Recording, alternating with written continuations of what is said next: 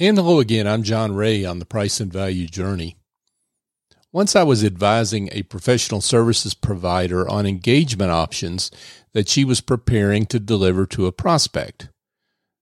We talked about the client's needs, wants, and values, the three options that made sense in light of what it seemed the client valued, and the pricing of those options. The pricing of all three of these options were significantly higher than what she had originally envisioned and well beyond what she'd ever received for any client engagement. I'm not sure I would pay that much, she said. Who cares what you think? I replied. You're not the one writing the check. The point I was making was that she was guilty of selling to her own wallet. As it turns out, she hadn't had a deep enough value conversation with the prospect. Selling to your own wallet invariably occurs when you haven't had that effective value conversation with the client. And as we went along, that's what my client and I realized about her experience. Your conversations have turned more on what the prospect has asked for, your service, and how you do what you do. When it comes time to put together engagement options, then you find out that you don't know that prospect as well as you'd like because you didn't have the patience to ask friendly yet probing questions which reveal motivations, values, hopes, and fears of the client.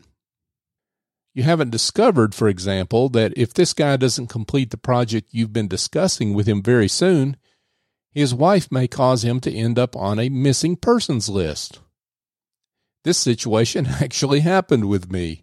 Establishing value in the mind of that prospect and justifying my pricing was clear, but only because I'd had the patience enough to diagnose the domestic motivation, you might say, behind his desire for my services. Selling to your own wallet often happens, as was also the case here, when you are proposing prices much higher than you've ever received for your services.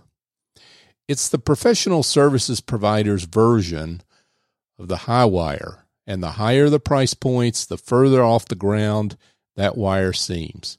You're standing on the ledge, about to walk out on the high wire, and your legs are frozen. The wind is kicking up and your stomach is churning.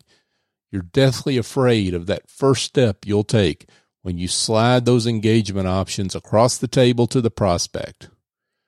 You're afraid the shock of their reaction to your pricing will blow you right off the wire.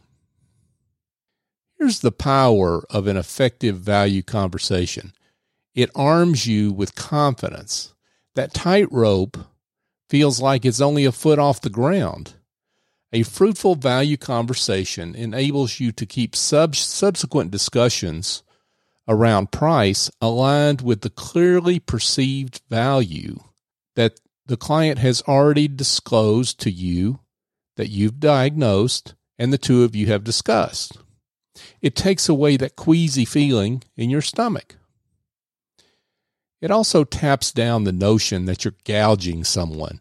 When you utilize value pricing, you're establishing the value profit, if you will, the excess of value the client receives over the price paid that the client will receive from your involvement it's clear, both to the client and in your own mind, that there's a rationale for your price, which is very clear. You feel confident in the value of the work you're doing, and the client profits as well. That's what it's all about, right? I'm John Ray on the Price and Value Journey. You can find the episode archive of this series at pricevaluejourney.com.